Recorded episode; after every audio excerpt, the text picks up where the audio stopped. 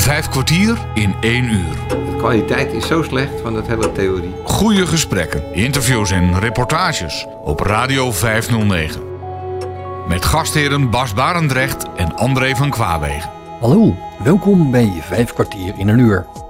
De 58-jarige Ruud Bokke werkt bij Audi Benen. Hij is audicien, een specialist op het gebied van audiologische apparatuur, zoals het zo mooi heet. Een audicien onderzoekt of er sprake is van een gehoorbeperking en meet wanneer nodig een hoorapparaat aan. Bas ging, gewapend met zijn eigen hoorapparaat, op pad en spreekt vandaag met hem. En wil om te beginnen graag weten hoe onze gast zo in dit vak betrokken is geraakt. Eh, op mijn achttiende eh, kreeg ik een baan aangeboden als leerling audicien. Op je achttiende? Op mijn achttiende. En dat heeft te maken met het feit, toen had je nog militaire dienst. En ik, eh, en ik kwam daaruit op mijn achttiende. Misschien is het 9, 18. En ehm, ja, dan sta je op straat op een bepaald moment dat je, dat je denkt op je leeftijd. En nu? Wat ga ik nu doen? Eh, ik kwam uit een nest waar gezegd werd, ja luister, thuis zitten, dat uh, kun je lang genoeg. Er wordt wel gewerkt, uh, hoe je het ook doet. Je leven lang? Ja, nou ja, er wordt wel gewerkt, klaar. Nou prima, zo ben ik opgevoed en dat is ook een goed motto. zeker als 18-jarige gewoon aan de slag. Dus dat, ik kreeg ik, via het arbeidsbureau, wat toen nog bestond, uh, dat is nu tegenwoordig uh, UWV bijvoorbeeld. Maar het arbeidsbureau zegt, joh, assistent, audicent. Nou, ik zei, je kan je voorstellen, er was toen nog geen internet. Dus het woordje audicent was mij ook totaal onbekend. Zei, wat is dat? Ja, precies. Wat is dat? Wat ga, wat ga ik daar, wat moet ik daarmee? En, en uh, ik was dus 18 militaire dienst. Het was een beetje het rauwe moment, hè? mannen onder elkaar. Ja, wat had je gedaan overigens in militaire dienst? Ik was daar, uh, ik had een veelbelovende carrière als beveiliger bij de luchtmacht. Bij de luchtmacht zat je dus? Ja, dat, dat, is in dienst. Hè. Dat is nog steeds legeronderdeel. Ja. Slecht, slecht moment. Het was een slechte periode in mijn leven. Ja, want? Ja, want ja, je, het was 12 uur op, 12 uur af. Ik ben uh, redelijk sociaal, maar tegelijkertijd wilde ik ook, heb ik altijd tijd voor mezelf nodig. En op dat moment kom je met mensen waar je 24 uur mee samen moet zijn. Dat betekent in een slaapzaal 8 uur met 8 man. Betekent uh, als je niet aan slaap was, ging je gezamenlijk eten. Dan ging je gezamenlijk naar je wachtposten waar je mee te maken had. Ik kon daar gewoon heel slecht tegen. Dat gezamenlijke, dat zat je stond nou, ja, dat klinkt alsof ik niet sociaal ben. Maar het zijn wel andere mensen die ik zelf niet uitgezocht had. En uit wat voor gezin kwam je overigens? Uit een gezin van acht uh, personen totaal. Dus uh, mijn ouders. Dus die hadden ook genoeg kinderen dan? Ja, ja, ja, ja we hadden da daar ook druk. Ik was de jongste. Ik was de, Benjamin van de familie. Maar goed, ik, op die manier, ja, geef moest ik toch in dienst. Ik had al twee oudere broers, maar eentje was er afgekeurd. En toen was het zo, dan gaat de volgende maar in dienst. Dus ik, ben, ik, ik heb dat gedaan. Ik vond het een, een slechte tijd. Ik denk dat je dat wel zo kan zeggen. Maar goed, uh, je zwaait af. Hè? Je, je, mag, je mag eigenlijk weg na 14 maanden. Het is een paar maanden heb ik uitzendwerk gedaan, het uitzendbureau. Uh, onder het motto van, nou, als je maar aan de slag bent. Uh, allemaal tijdelijk. Uh, met een komen vuilnisophaler, uh, schapen scheren, taxichauffeur ben ik geweest. nou, van alles en nog wat. Dat beviel niet.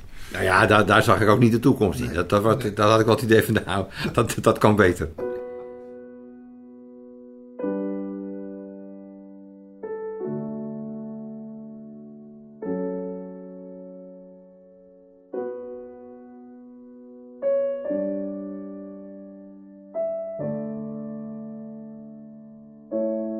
Uh, nou, het assistent audicien, uh, heb ik dus op een of andere manier ben ik toch achter gekomen wat dat was.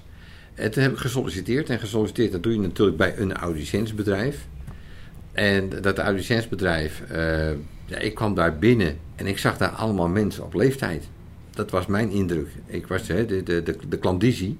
Ik was toen 18, dus iedereen die ouder is dan 30 op dat moment is in jouw, in jouw beleving is bejaard. Uh, en dan is het wel klaar met je leven. Dat, dat, dat, ja, dat, zie ik aan mijn eigen kinderen ook, hè? die denken ook zo. Dus ik dacht, ja, met oude mensen, ik moet dit niet willen, ik moet dit niet doen. Dit is niks voor mij. Hè? Taxi uh, gereden, vuilnis ophalen, militaire dienst. Uh, dus dit paste daar helemaal niet in dat plaatje. En wat voor bedrijf was dat waar je was gearriveerd? Ja, dat was een, een keten, een ketenbedrijf. Beter Horen was dat toen. Ja. En ja, die omarmde was een wel. Maar je moet zo zien, uh, toen was die markt, het aantal audiciënsbedrijven was veel kleiner. Beter horen had ook maar 15 winkeltjes of zo. Het was relatief klein. Maar ik, ik ging ook naar huis, uh, gesprek gehad toen. En ik ging naar huis en ik zei toen thuis, nou, ja, dit, dit moet ik niet gaan doen. Dit is niks voor mij. Dit, uh... Maar ja, goed, toen ging de telefoon geloof ik een dag later. Ja, je bent aangenomen, je mag beginnen. Maar ja, dat was toen wel een vaste baan. Eh, en vanuit dat uitgangspunt... gezegd, nou, jij geen nee te zeggen? geen nee te zeggen. Het paste ook niet in, in de opvoeding wat je meegekregen hebt. Hè, voor zorg voor je toekomst. En ik denk, nou, ik, ik ga gewoon beginnen. Ik ga dit doen. Ehm, toen kwam ik daar uiteindelijk eh, te werk in Haarlem. Want daar ben ik geboren. Daar kom ik vandaan. En dat was een hele leuke, een leuke setting uiteindelijk. Er waren leuke collega's. Ik denk dat dat wel de basis was. Maar oudere collega's. Ja, oudere collega's waarvan de klanditie bij me toen opviel. En die collega's waren, ik was 18, dus iedereen was wel ouder dan ik uiteraard. Eh, dat mag duidelijk zijn. Maar ik kon, dat was een leuk team. Ik, ik kan het niet anders zeggen. We hebben heel veel plezier gehad, heel veel lol. Heel, heel, dat was fijn samenwerken. Ehm, ja, wat is een audicien? Ehm, een audicien is natuurlijk iemand die uiteindelijk een gehoorprobleem eh, weet vast te stellen. En, en van daaruit te kijken, hoe ga je dat oplossen? Dus je bent oplossingsgericht bezig. In eerste instantie zie je het op die manier. Je hebt mensen met een probleem, die kun je helpen. Nou, dat is fijn, het is ook zo. Alleen voor mij raakte dat een beetje meer uit het zicht. Maar dat vond ik het vooral om ook resultaatgericht bezig te zijn. Dus enerzijds eh, zorgen dat je, dat je met, die, met die slechthorende... dat het een goed contact was. Ik, ik was wel goed in, in communicatie, vond ik zelf. Eh, nou, zeg het maar over jezelf, maar dat, zo vond ik dat. Ja, daarvoor zit ik hier. Ja, maar daar, daar, zo vond ik dat. En ik had ook het idee van, ja, dit kan ik, dit kan ik waarschijnlijk, denk eigenlijk wel beter dan, dan de rest van de club waar ik hiermee werk. En dat bedoel ik niet dat ik beter ben dan anderen, maar ik had wel het idee van, hé, hey, potverdikke, ik kan, ik kan dat wel. Ik snap dat denk ik wel. En ik vond ook ehm, dat er hier en daar, ehm, dat, dat mijn collega's wel steken lieten vallen. Het idee van, ik, dat, dat moet allemaal toch beter kunnen. En wat deed je daar dan mee? Nou, wat deed je daarmee? Met het, eh, het idee van, eh, oké, binnen de organisatie, die groeide wel sneller, op een gegeven moment beter worden, ging vrij snel groeien. Ehm, en toen heb ik de gelegenheid gekregen om, nou, start dan maar een eigen filiaal op als je dat eh, denkt dat je dat goed weet, hè, onder de vlag van beter worden. Nou, dat hebben we gedaan.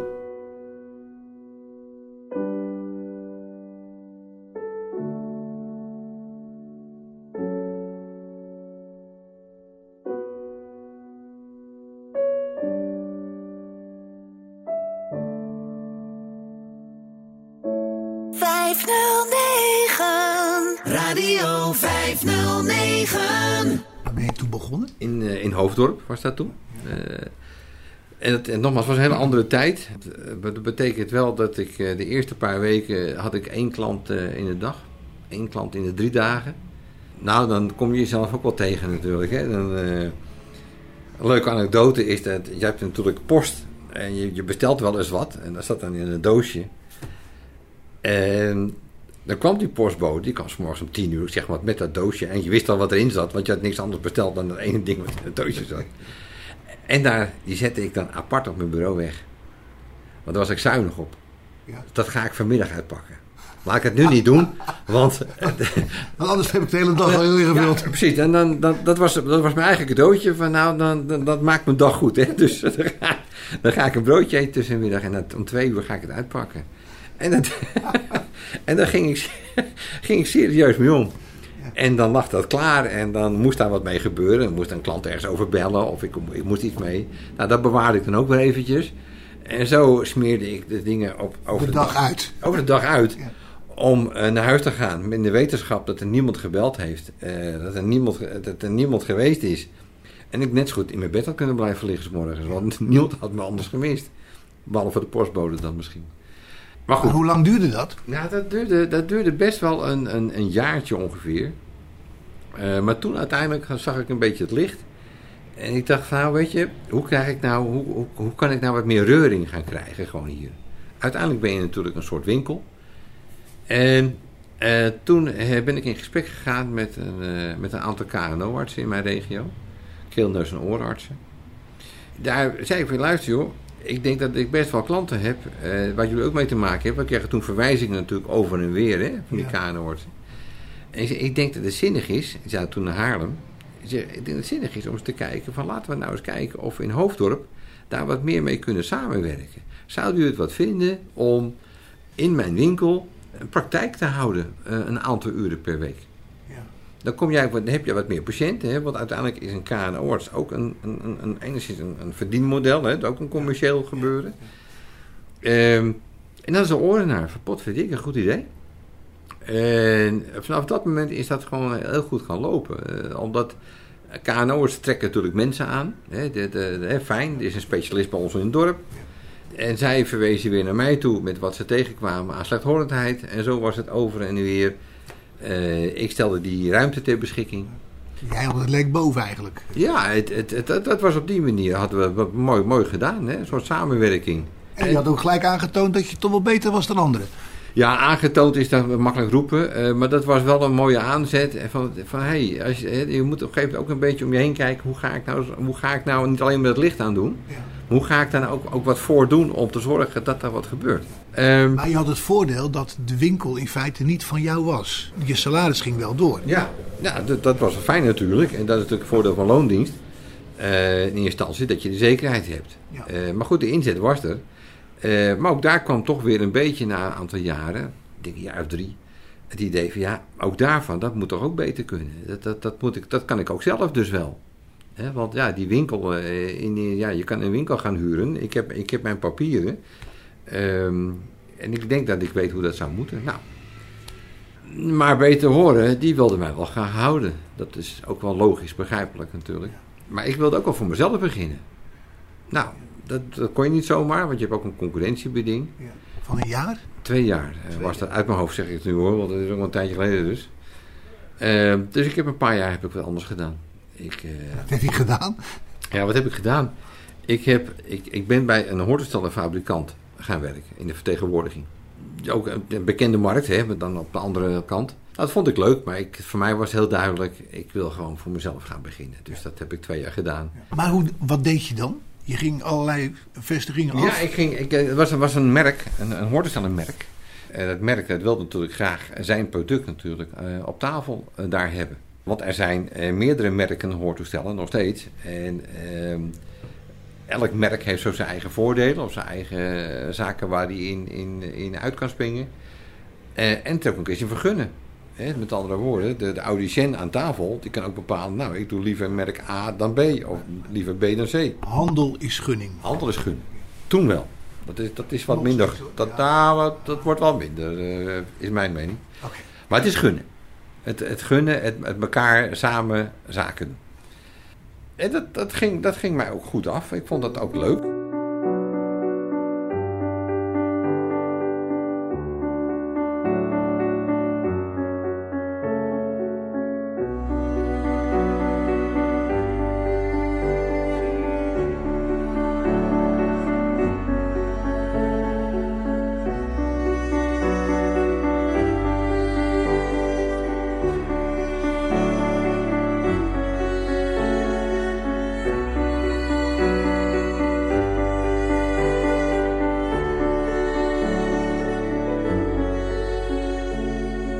Warendrecht spreekt vandaag met audicien Ruud Brokken. En toen ben ik in, uh, uiteindelijk in 1996, maar echt een aantal jaren verder, stappen gemaakt. Ik, uh, in 1996 ben ik in Haarlem uh, begonnen. voor jezelf? Voor mezelf. Ja, ja in Haarlem. Daar, daar, daar, kom ik vandaan en ik zag daar ook wel de ruimte ervoor. En dat ging heel hard.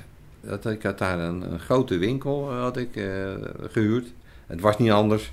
Een grote winkel. En het ging gewoon ontzettend hard. Het feit dat je daar dus als eerste zelfstandige, hè, dus, dus, dus een, een, als persoon eigenlijk, als audicien, uh, daar was ik de, e-, de, enige daar.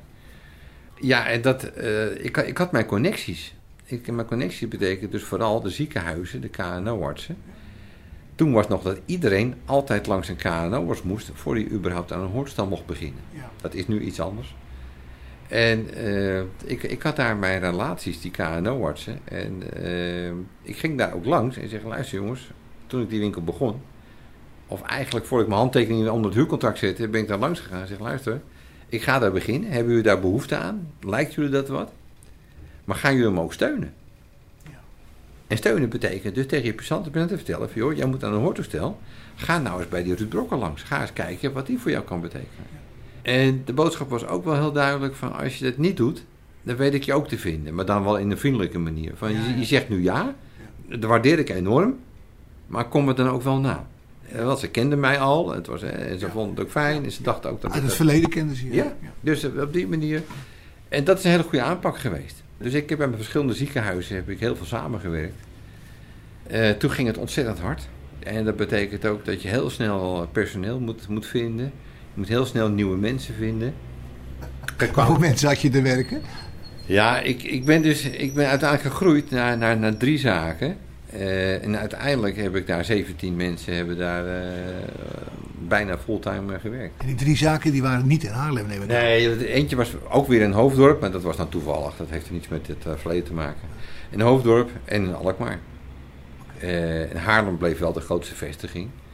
Eh, maar Alkmaar en Hoofddorp, eh, dat was ook goed. En dat hadden we, ja, we hadden daar een bepaald idee over hoe we dat eh, vonden we moesten doen. En dat, dat, dat, dat, dat, dat stukje deden we blijkbaar goed. Ja. Dus het was, het was, een hele mooie, was een hele mooie tijd. Het groeide heel hard. Maar de markt, als je over de markt over voorstelt, veranderde op een gegeven moment wel snel. Het werd veel commerciëler. Het was, En er kwamen er veel meer. er kwamen er veel meer. Het werd veel commercieel. Er kwamen hele grote partijen kwamen in beeld.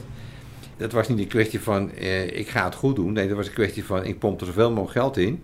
En ik koop de markt. En dat hebben ze met mij ook gedaan. Eh, in die zin gedaan dat ze, ze zagen ook wel in Nederland, hè, waar we een van de grootste winkels die we hadden, in, was in Nederland.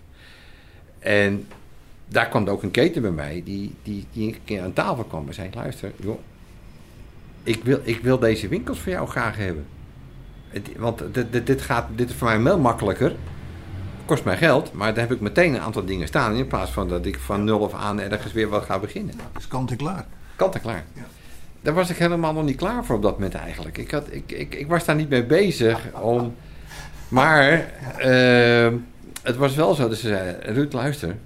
Dus ik begrijp wel dat, dat je dat overvalt. Maar zeg maar wat je hebben wil. Dan dacht je, daar moet ik toch een nachtje over slapen. Zo, zo, dat was ook het verhaal thuis. Thu- Thuis was ook het verhaal natuurlijk van... joh, luister, eh, dit overkomt mij. We hebben helemaal niet het plan om, om eh, wat te verkopen. Maar we moeten toch misschien maar serieus naar luisteren, naar dit stukje. Nou ja, en het kortkrachtig verhaal is, is... daar zijn we uiteindelijk gewoon uitgekomen. eh, met die insteek. En in 1996... Sorry, 2006, eh, dus tien jaar later... Nou, is, dat, is dat van de hand gedaan? Is dat overge, overgedaan aan Schoneberg? Nou, Schoneberg is ook een keten. Ja. En die hebben dat overgenomen. En die zijn daarmee verder gegaan. Dus Je ik hebt ben, de hoofdprijs ervoor gekregen. ja, ik heb daar denk ik wel de over. Op het juiste moment, achteraf hè, kun je ook zeggen, het juiste moment van de markt. Want, want dat is toch over zijn top heen gegaan. Op een gegeven moment, op een gegeven moment is het wel steeds minder interessant geworden. En eh, toen is dat toch wel, eh, ja, is, is, is dat overgenomen. En zij hebben dat voortgezet. Ja, op hun manier. En dat hun manier, dat mag je zelf invullen eh, wat we daarvan vinden. Maar op hun manier.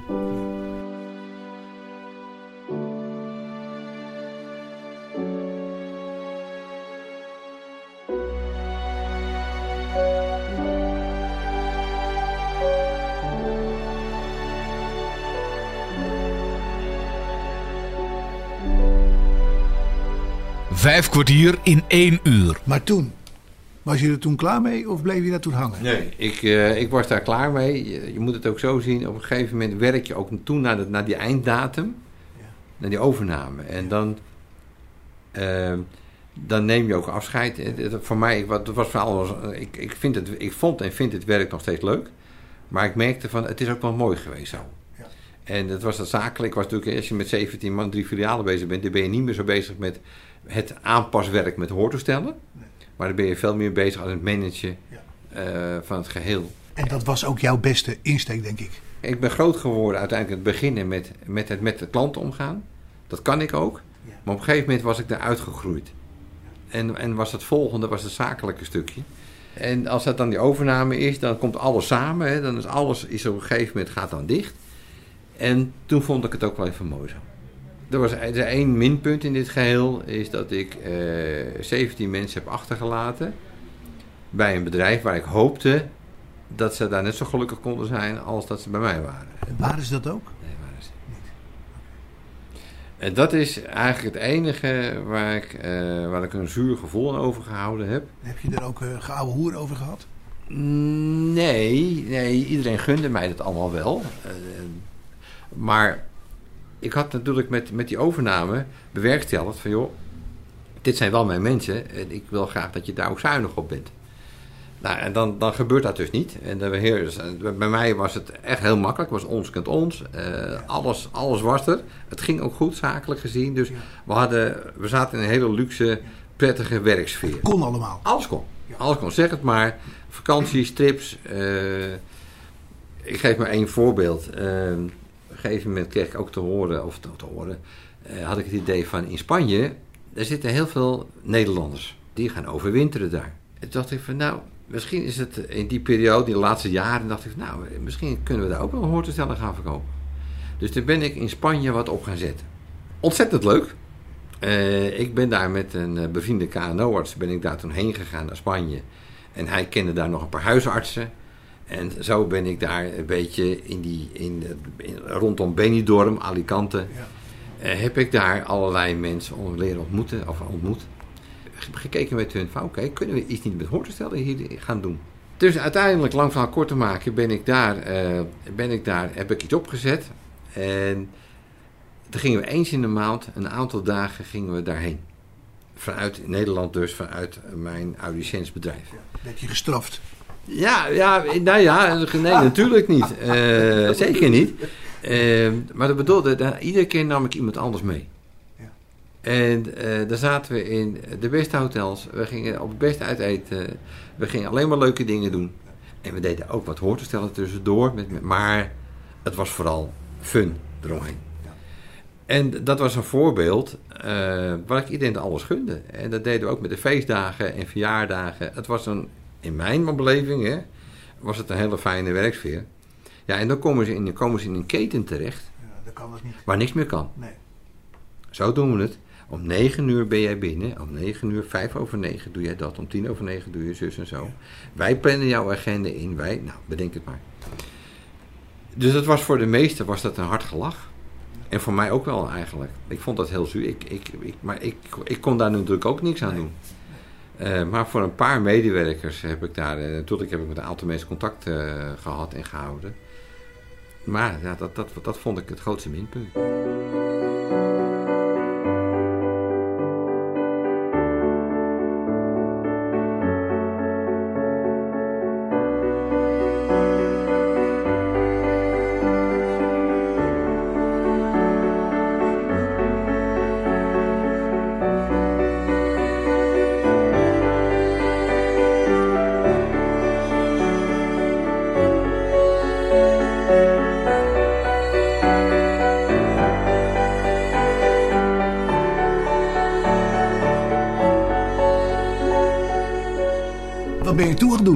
Toen, toen eh, terecht, uh, natuurlijk in instantie helemaal niks. Uh, ik, ik vond het heel leuk om, om lekker uh, niks te hoeven, dat je er geen verplichting meer had.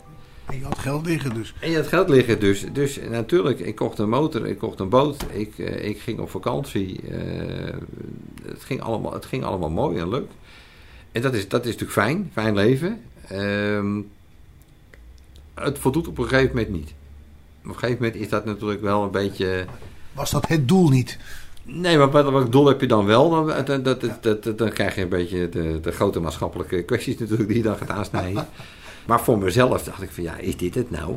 Ja, op een gegeven moment kreeg ik, uh, had ik een gesprek met iemand die begon over theorierijbe, over rijbewijzen met een theoriecertificaat. Ja, gewoon een gesprek, iemand die kwam erover en die zei van joh, in Nederland met mensen die hun rijbewijs halen, die moeten hun theorie ook halen. Maar dat gaat zo slecht. De kwaliteit is zo slecht van dat hele theorie. En ik, had ook het idee, nou laat ik daar nou eens naar gaan kijken hoe dat nou zit. En uh, ook dat verhaal wil ik een klein beetje inbinden, maar het komt erop neer dat ik uh, me daar een beetje in heb zitten verdiepen. En op een gegeven moment ben ik een samenwerking aangegaan met de ANWB. En de ANWB heeft, hebben wij gezegd, hebben we samen hebben een online opleiding opgebouwd. Of eigenlijk ik. En dat betekent dat mensen niet meer naar zo'n klasje hoefden met die theorie. Maar dat ze online een mooie opleiding konden gaan volgen. Met, met in de hoop dat die resultaten daardoor beter werden. En lukte dat? Dat lukte absoluut. We hebben de mooiste opleiding gemaakt die er is. En zodanig dat uh, ik wilde dat kunnen gaan uitventen overal in Nederland. Dat was ook de afspraak. Alleen ANWB die zag het succes gaan. En die zeiden ja, we gaan ons contract, ons samenwerkingscontract gaan we... We willen het overnemen. Wij willen het niet zo door blijven gaan. Want wij willen, wij willen daar zelf als ANWB meer mee gaan doen. Dat is ANWB, ja. Dat ANWB, die, die lijft dat in. Eh, ik, ik, dat ging niet helemaal allemaal zonder slag en stoot, moet ik eerlijk zeggen. Ik ben er wel goed uitgekomen, maar het was, het, het was Vechten voor je kost. kort en krachtig. Laat ik het zo zeggen. En, en nogmaals, ik ben er goed uitgekomen. Maar ook dat is een soort, soort kindje wat je dan eh, hebt geboren laten worden. En dat was ontzettend mooi. Eigenlijk beter dan ik gehoopt had. Maar het succes is mij een beetje... Ontschoten. Ja, als grote een beetje ontnomen. eh, en dan ben ik natuurlijk een, een, een klein, eh, kleine zelfstandige dan maar even. Ten opzichte van zo'n grote organisatie. En ze hebben het eh, afgedwongen, ook netjes afgewikkeld door met mij. Zeker. Maar ik had het liever anders gezien. Vijf kwartier in één uur. Bas Barendrecht spreekt met audicien Ruud Brokken. Je hoorde hoe hij daar zijn werk in vond, op een bepaald moment zijn eigen zaken had, deze weer verkocht aan een keten en even een andere kant op ging door voor de ANWB een online verkeerstheoriecursus te ontwikkelen.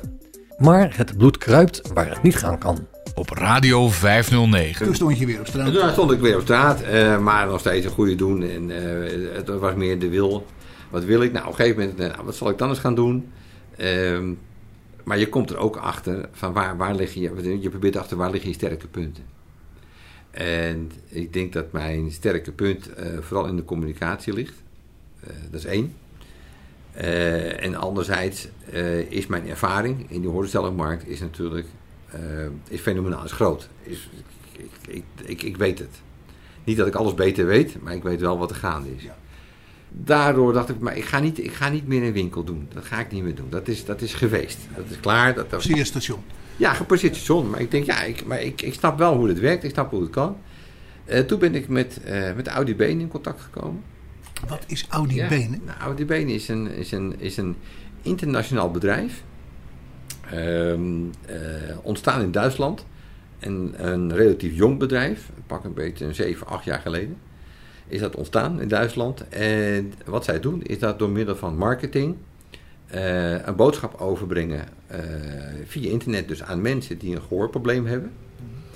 En die marketing zorgt dat je uiteindelijk eh, in contact komt met die mensen. En dat je met die mensen uiteindelijk kan kijken van... luister, jij hebt een probleem. Wij hebben een bepaalde visie. hoe je daarmee om kan gaan. En met die visie en met het probleem die je hebt...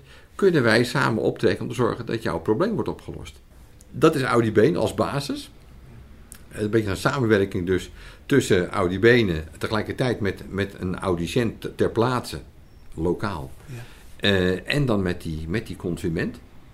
En die driehoek zorgt dat je uiteindelijk een bepaalde kennis hebt, samenwerking hebt, waardoor je uiteindelijk daarheen gaat waar je als gedrie ook zegt, nou daar willen we ook heen. Eh, dat is gegroeid, dat is heel sterk gegroeid. Het is ook het snelst groeiende hotelbedrijf ter wereld. Eh, ze zitten in allerlei landen tegenwoordig. Eh, daar werken 1500 eh, medewerkers, misschien nu al 1600 eh, sinds dit gesprek, want het gaat hard.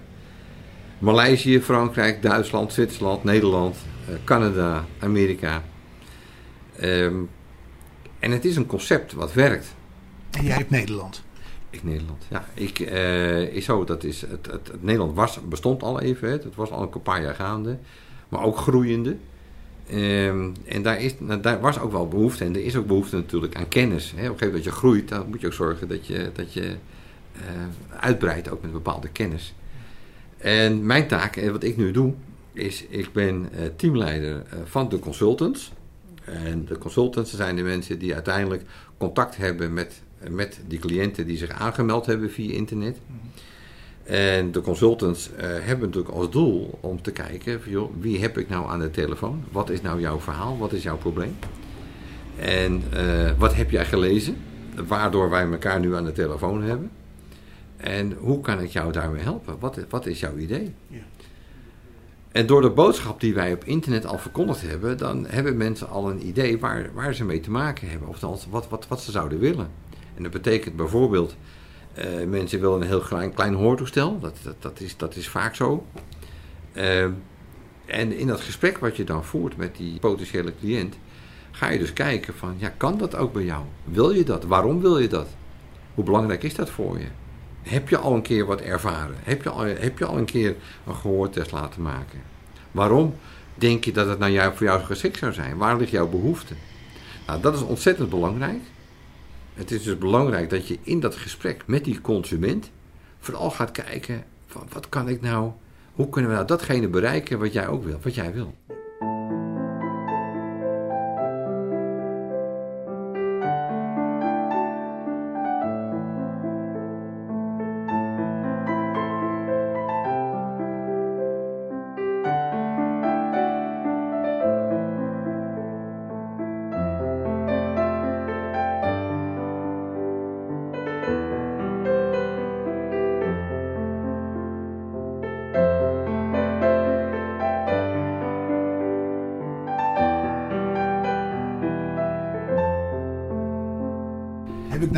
Gemazzeld dat ik jou heb gesproken?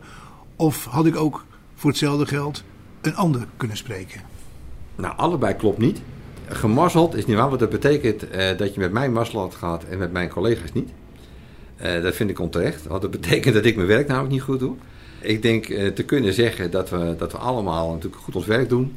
En natuurlijk, bij de een heb je een andere klik dan met de ander. Dat is duidelijk.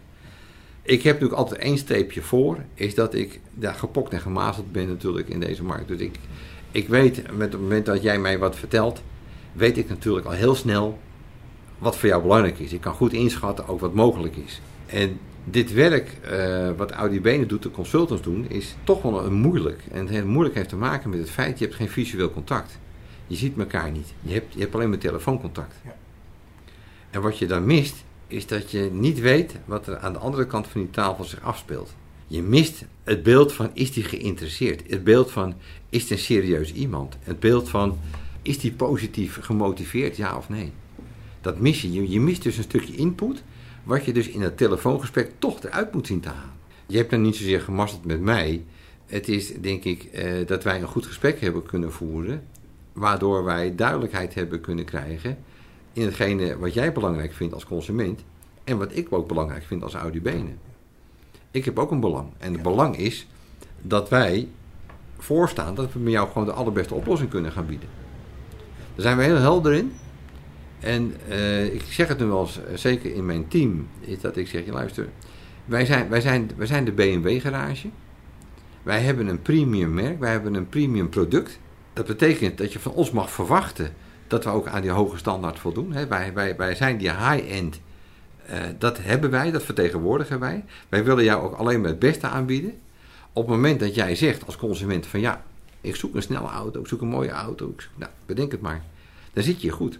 Maar als je dan zegt, maar eigenlijk zoek ik iets, dat hoeft allemaal niet zo mooi en duur en snel. Een mindere klasse. De klasse, ga dan naar de overkant. Daar is de Fiat garage. En dan ook met alle respect, hè. het is niet zo dat we zeggen van nee hoor, dat, dat is jouw keus. En daarom is dat eerste gesprek zo belangrijk. Om te kijken, waar, waar wil jij heen als consument? En daar zijn we heel transparant in. Hè? We zeggen, dit doen we, eh, daar gaan we heen, zo gaan we het aanpakken. Dat zijn de kosten eventueel die daarmee gemoeid zijn. Eventueel. Want het betekent dat je moet weten van wat ik nou ga doen. En stel dat ik daar gelukkig van ga worden, heb ik het er dan ook voor over. Heel transparant. Er is helemaal niks bijzonders bij, maar dat is wel het pad wat je dan samen gaat lopen. Dus nou, dat gaan we doen. Je gaat, het, je gaat het bij die en die kan je het beste doen, want we werken alleen met bepaalde audiciëns, niet met iedereen. En als je na een bepaalde periode daar gelukkig mee bent, nou, dan weet je van tevoren dus, want dat zijn dan de kosten. Ben je er niet gelukkig mee, hebben we ons doel niet kunnen halen, ja, dan moet je elkaar een warme hand geven. Dan hebben we het niet gedaan.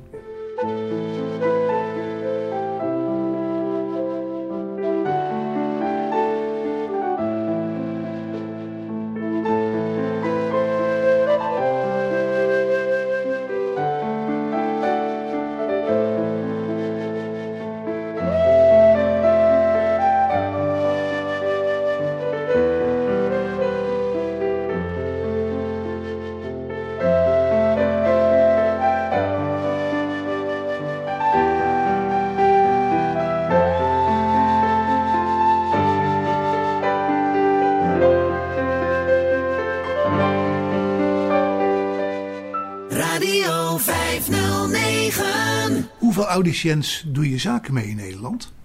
Wij doen er met ongeveer 120 eh, eh, partners hebben wij daarin. Door heel land. En de, de ene regio meer dan bij de andere natuurlijk. Maar goed, eh, wel door heel Nederland eh, verspreid. En die zijn allemaal niet georganiseerd. Nee, nou, nee, nou, niet georganiseerd. Dat is een beetje verkeerde. Dat zijn geen ketens. Nee, zelfstandigen. Ja, het zijn zelfstandigen. eh, maar je hebt ook een zelfstandige met 10 winkels. Dat is nog steeds zelfstandig. Ja. Maar niet de grote bekende ketens. Nee, zeker niet. En niet iedereen komt er ook voor een aanmerking. Want we willen wel dat er een bepaald niveau eh aanwezig, een bepaalde kwalificatie aan vastzit. Eh, want wij, het zijn, eh, het zijn onze klanten waar wij samen bij die audiciënt dit gaan doen. Ja. Dus dat heeft wel een bepaald niveau. Wij hebben ook een aantal audiciënts die bij mensen thuiskomen. Er zijn ook regio's die wat, als ik nou kijk naar bijvoorbeeld, als voorbeeld even Groningen en Friesland. Daar zijn mensen toch vaak van een grote stad, F, eh, behoorlijk eind weg. We hebben natuurlijk een wat, vaak een wat oudere doelgroep. En niet iedereen is in staat om even makkelijk naar de grote plaats te gaan. Dus we hebben in bepaalde regio's hebben we ook audiciënts rondheid, die komen bij mensen thuis. Geweldige dienstverlening. Ja, het is echt. eh, ja, het is ook, ook, ook voor jezelf. Hè. Als AUDB natuurlijk belangrijk dat als je klanten hebt, dat je er ook wat mee kan. Eh, dus het is ook voor onszelf is dat belangrijk om te kunnen doen. Maar het grote voordeel is natuurlijk A, eh, dat het makkelijk is voor mensen. Maar het, het meest mooie is eigenlijk, is dat je bij mensen thuis, dat mensen veel meer kunnen beoordelen hoe iets, hoe iets is. In je eigen stoel, in je eigen huis, met je eigen partner, in je eigen omgeving. Kan je veel beter zeggen, hé, hey, dit herken ik. Hé, hey, dit vind ik fijn, dit vind ik prettig. En anders ga je naar die winkel. En in die winkel denk je, ja, ik geloof dat het goed is. Dan ga je naar huis. En dan pas kan je oordelen, wat vind ik er eigenlijk van? Dus wij vinden het sowieso iets waar we meer mee willen doen eigenlijk in de toekomst.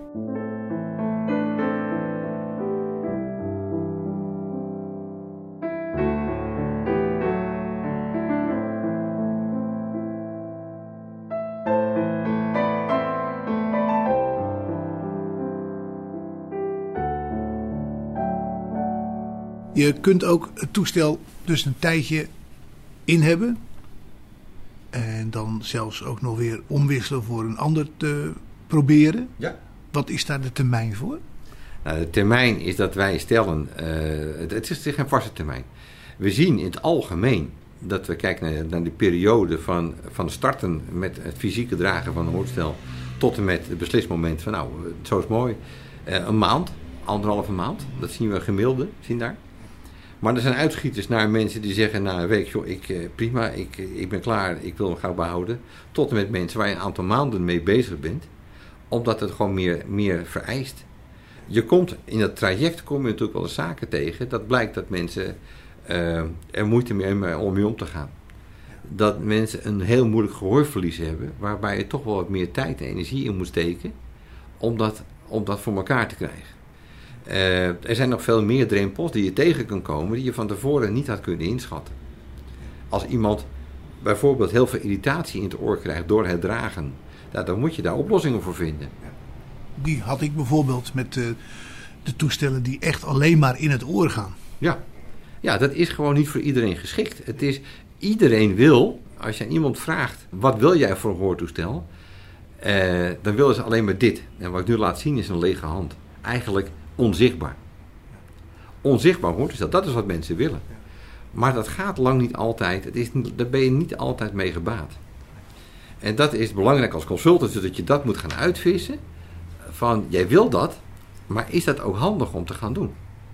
Nou, daar, dat is dus een, een rol die dan speelt. Dus dat betekent dat je wel eens daar wel eens mee begint, maar toch blijkt dat je naar een toestel achter het oor gaat. Om bepaalde redenen. Nou, daar is de proefperiode natuurlijk voor bedoeld om uit te kristalliseren. En dat je aan het eind van de rit elkaar dus, die warme hand weet te geven. Van zo hebben we het goed gedaan.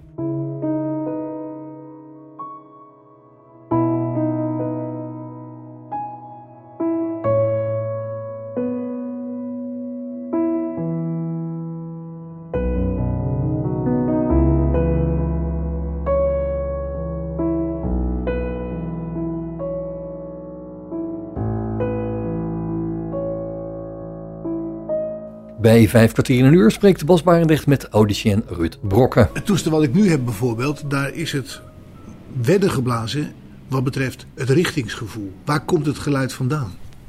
Nou, het heeft te maken, eh, dat, dat is ook met de instelling te maken. In jouw hoortoestellen die je op dit moment hebt, er zitten wel richt, richtmicrofoons zitten erin. Ja. En die richtmicrofoons die zijn door de audicent ook te programmeren. Met andere woorden, het richting bepalen moet wel oké zijn. En dat betekent dat er een balans moet zijn. Hangt ook een beetje van je gehoorverlies af. Nou heb ik niet in mijn hoofd nu even zitten exact wel wat voor gehoorverlies jij nu hebt. Maar eh, het richtinggevoel moet er wel uiteindelijk moet er wel zijn. Ja, want je ervaart nu dat je hele andere dingen hoort dan wanneer je ze uit hebt. Nou, gelukkig maar. Anders hadden we het niet goed gedaan. eh. Dus ik, ik nee, eh, dat zeker. Ehm, kijk, jij, jij komt natuurlijk eh, bij ons, of bij de audicent in elk geval, kom je natuurlijk met de vraagstelling: eh, Mijn gehoor is niet goed genoeg meer. Ik versta niet goed. Dat is je hoofddoel. Je hoofddoel, ik wil beter gaan verstaan. Ja. Jouw doel. Met name in tijden dat ik met groepen werk. Ja, daar zit hem ook het probleem. Het probleem zit hem inderdaad in die, in die selectiviteit. En selectiviteit betekent eh, uit allerlei geluiden het juiste uit weten te halen. Dat is selectief horen. Als je ouder wordt, wordt dat al minder makkelijk. Dat betekent dat waar je vroeger in de kroeg stond, eh, daar ging je, kon je het allemaal goed volgen. Dat ging allemaal. Nou kan je de kroeg nog steeds goed doen, maar toen is daar nu tegenwoordig even niet, maar uiteindelijk steeds doen. Maar het horen, het selectief horen, wordt minder makkelijk als je ouder wordt. Nou, dan tegelijkertijd met een, een bepaalde slechthorendheid die erbij komt, ja, die maakt het nog moeilijker. Het vermogen om in, in lawaai of in eh, moeilijke ruimtes als een restaurant te kunnen horen, is A, afgenomen als je ouder wordt. Dat, dat is sowieso een feit. En daar moet je uiteindelijk ook een hoorstel gaan dragen met een slechthorendheid die dat zoveel mogelijk moet gaan opheffen. Die selectiviteit, de moeilijkheid om uit al die geluiden te kunnen filteren, daar moet je hoortoestel zo goed mogelijk in kunnen functioneren. Want de goedkopere, de eenvoudigere hoortoestellen, en de hoortoestellen die er vroeger waren toen ik begon, die versterkten alles wat er maar was. En dan maar hopen dat je het juist eruit weet te halen. Harde geluiden werden minder versterkt, zachte geluiden werden harder versterkt. Dus alles kwam op hetzelfde niveau binnen. En dan loop je aardig klem. Wat de tegenwoordig toestellen zijn, die, eh, die zijn steeds slimmer geworden. En die weten die herkenning te krijgen van wat is bijvoorbeeld spraak. Wat is bijvoorbeeld eh, een autogeruis. Wat is bijvoorbeeld een, een stoeltafel die heen en weer schuift. Nou, als je die scheiding weet te maken tussen wat is interessante informatie en wat is geen interessante informatie. Dat maakt het verschil tegenwoordig met techniek om daarheen te gaan waar je zijn wil. En daar zitten hem dus ook de verschillen. Als mensen wel eens vragen, ja, maar waar zitten nou de verschillen in een hoortoestel? Die zitten hem dan in wezen in die intelligentie van die techniek. Ja, dat zijn eigenlijk zijn het kleine mini-computertjes geworden. En dat mini-computertje bepaalt uiteindelijk wat jij hoort. Niet de uitvoering. Niet hoe groot of hoe klein die is. Nee, de techniek.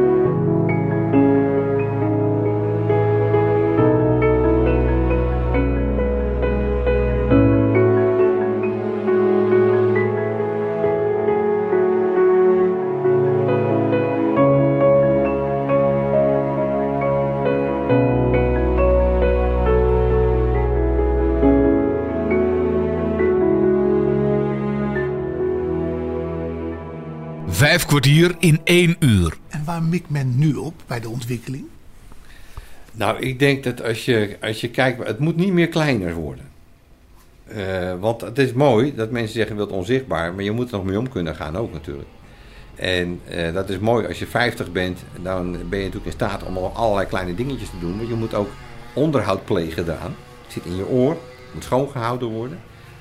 Dus de ontwikkeling zit niet zozeer in het kleine, maar de ontwikkeling zit me vooral natuurlijk in A, in die intelligentie. Dat is één. En B, dat je natuurlijk steeds meer connectiviteit krijgt. En connectiviteit betekent communiceren met eh, apparatuur om je heen. Televisies, radio's, eh, smartphones, eh, computer. Nou, en, en op afstand. En, en dat op afstand, dat laatste, dat is nog het meest belangrijke. Nu is het nog zo dat, ehm, dat de slechthorende toch altijd fysiek contact heeft met die audicien. Je gaat naar die, eh, voor een gehoortest, je laat het daar ter plekke aanmeten. Want dat gaat veranderen. Want er komen nu technieken beschikbaar dat je online een echt goede gehoortest kan laten maken. En je kan online contact hebben met de audicien die alles voor je gaat instellen. En daar is de toekomst. Dat je niet meer naar zo'n winkel hoeft om te vragen, beste audicien, help mij, doe dat nou even voor mij. Maar dat je in staat bent om dat zelf allemaal online te kunnen gaan doen. En dat kan al gedeeltelijk, want jouw hoortoestellen die jij nu hebt, daar heb je nu in eerste instantie nog die audicien even nu voor nodig. Maar hij is nu al in staat om op afstand jouw hoortoestellen aan te kunnen passen. Daar heb ik hem ook toestemming voor gegeven. Ja, heb jij toestemming voor gegeven. En dat is ideaal. En dan kan je via de app op je smartphone, kun jij aan de audicien laten weten van, joh beste vriend, ik vind, eh, ik noem het, het richting horen is niet intact. Of ik wil een luisterprogramma erbij, of nou, bedenk maar iets. En dat kan de audicien, op het moment dat hij daar die gelegenheid voor heeft, kan hij dat online voor jou doen. Jij krijgt nieuwe instellingen binnen en klaar is Kees. Wat is daar het voordeel van? Is dat er natuurlijk tegenwoordig zijn mensen veel onafhankelijker. En die willen niet meer zo afhankelijk zijn van die, van die winkel. Die hebben geen tijd om vrij te gaan nemen van hun werk. En dan in de auto te stappen, parkeerkaartje te kopen, op de afspraak te moeten zijn, even te moeten wachten en na een uur sta je weer buiten, je gaat weer terug naar huis en dan heb je een halve dag voor vrij moeten vragen. En dan maar de vraag of het is geworden wat je wilde. Exact. Dat kan zomaar zijn dat je de volgende dag denkt, jeetje, we hebben wel iets veranderd, maar dit is niet het juiste, ik moet, ik moet toch weer terug. Ja.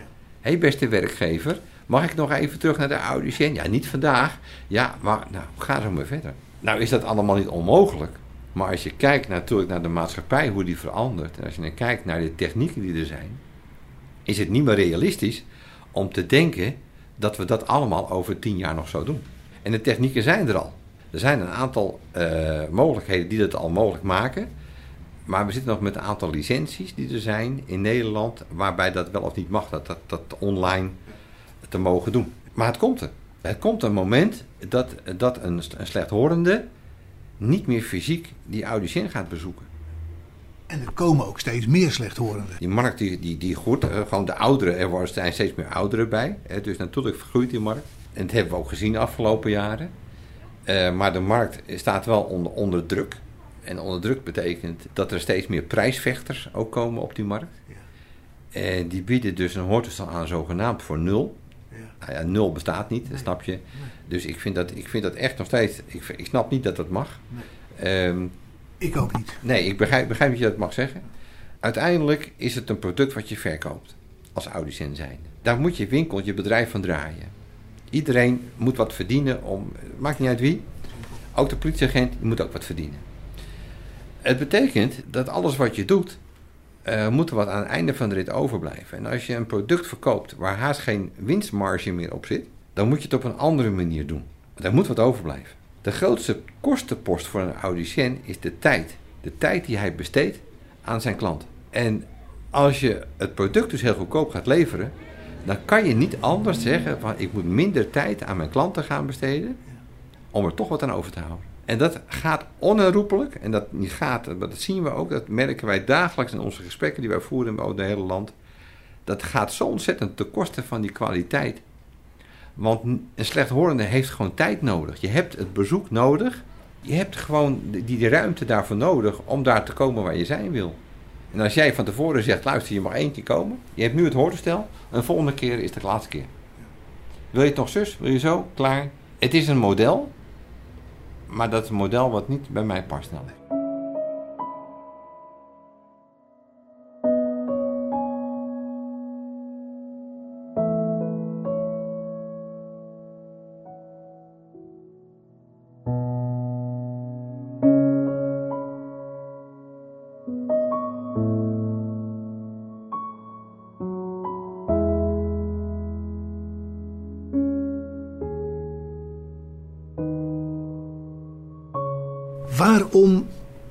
Moeten mensen eigenlijk voor Audi Benen kiezen? Waarom moet dat? Dat is eigenlijk wat we in het begin, of de halverwege het gesprek even, even net gezegd hebben. Wij zijn in staat om uh, mensen onze boodschap over te kunnen laten brengen. Dat betekent dat wij heel duidelijk communiceren waar wij voor staan. Dat is denk ik heel belangrijk. En tegelijkertijd gaan wij door dat samen optrekken tussen uh, onze consultant, dat kan ik dus ook bijvoorbeeld zijn. In combinatie met een gecertificeerde audicent. Want we, we werken dus alleen met partijen samen die een bepaald uh, niveau hebben. Ja. Klinkt wat, hè? maar je moet, je moet wel bijblijven in, ja. je, in je techniek. Want het is een vrij technisch beroep. Dus daar stellen we eisen aan. We stellen eisen aan onze consultants.